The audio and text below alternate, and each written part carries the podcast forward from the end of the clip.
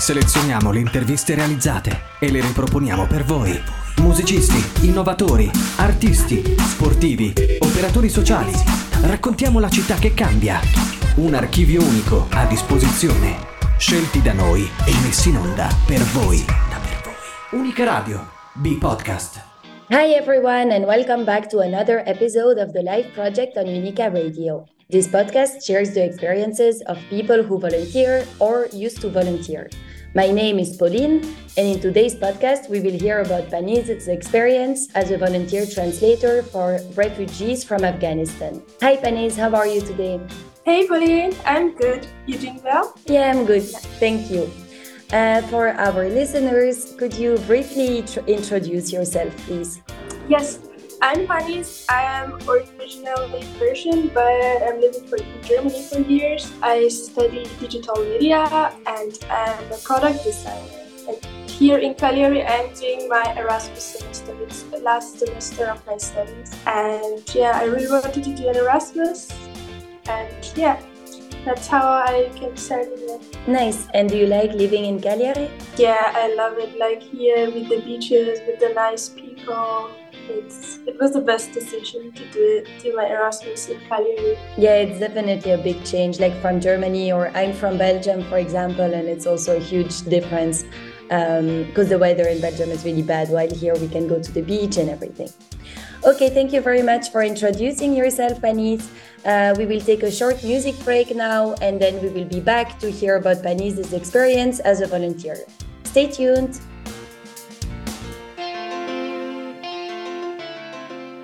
Hi again! We are back on live with Paniz, who volunteered as a translator for Afghan refugees. Paniz, could you share with us how you got into volunteering and why?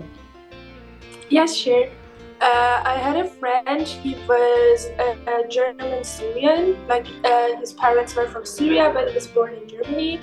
And he was doing this volunteering from refugees from Syria, and he was always telling me about his experience and how it was, and it sounded very interesting for me.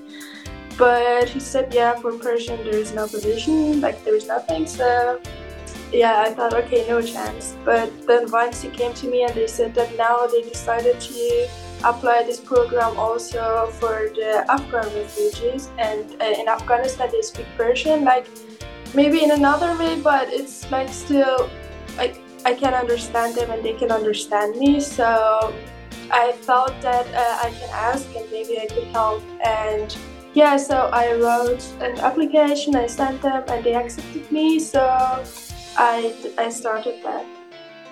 Nice. And when was it? It was uh, 2019, I guess. Ah, yeah. And for how long did you do that? It was uh, for a year, but it was like uh, mostly two times a week. And whenever they had uh, they had a session with them. Then they asked me that if I can come. Sometimes it was very spontaneously, so it was not a very regular thing, but it was like mostly two times a week. Mm-hmm. I see. So like whenever they needed help, etc. And uh, so you were a translator, but so I mean you explained us. But are there any other activities or, or other things that you would like to describe? Like what did a regular week or month look like?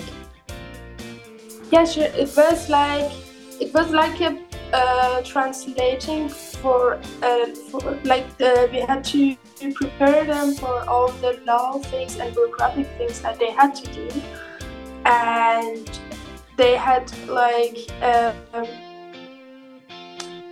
it was yeah exactly like like a preparation so uh, I went them in the session, and for them, they had to tell the story, like how they came to Germany and what made, like what was the problem, so that now they are refugees and they need help.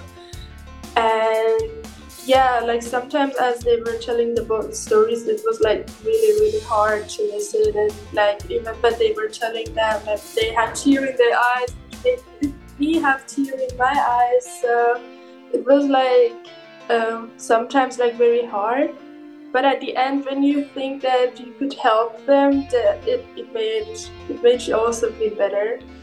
and after sometimes uh, they got accepted like their application for visa and everything got accepted like i was also super happy which was not always the case sometimes they didn't get they got rejected then that was uh, of course not that nice but also from other activities um, this was actually another volunteering program which I'm still doing like now that I'm Cagliari not anymore, but it was another program that um, is from the refugees that come into Germany. It's uh, during the museum and culture and art tour, and the thought was that like when they are coming here, they are so concerned and they have so many problems to do that they don't think about these and about, for example, going to a museum, and that it also costs them a lot.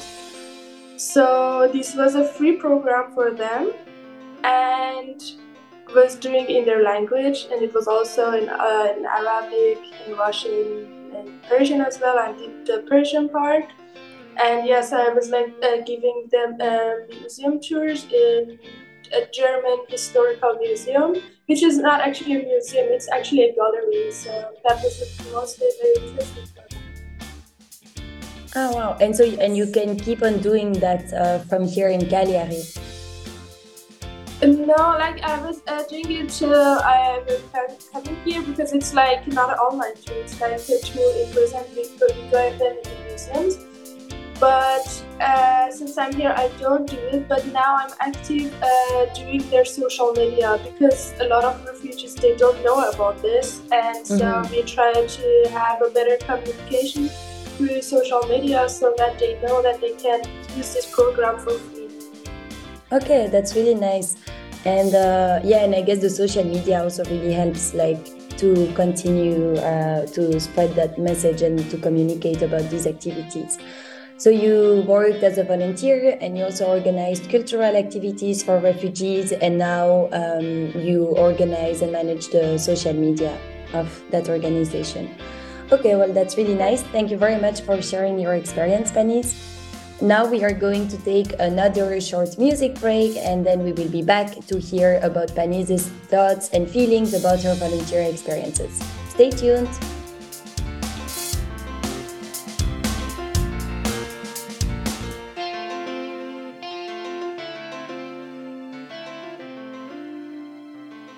Welcome back, everyone. We are back with Paniz, who volunteered as a translator for Afghan refugees. She also volunteered afterwards um, as a tour guide and more in a cultural way to provide uh, refugees with uh, museum tours, etc. And now she is helping with the social media of the organization she used to volunteer for, so that refugees know about uh, more cultural activities that exist and that they can attend, also in their own language.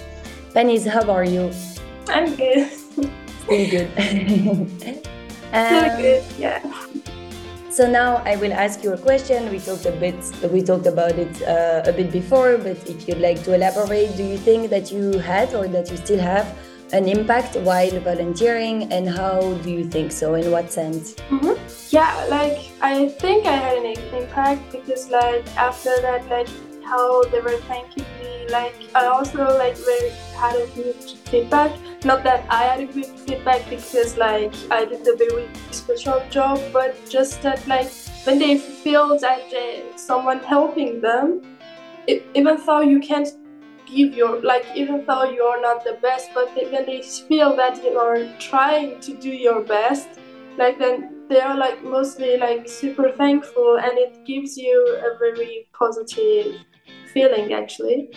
So that is actually very nice. Like I, I, would recommend it to everyone. Like for example for me like my main job besides studying is like when i'm honest like i love my job.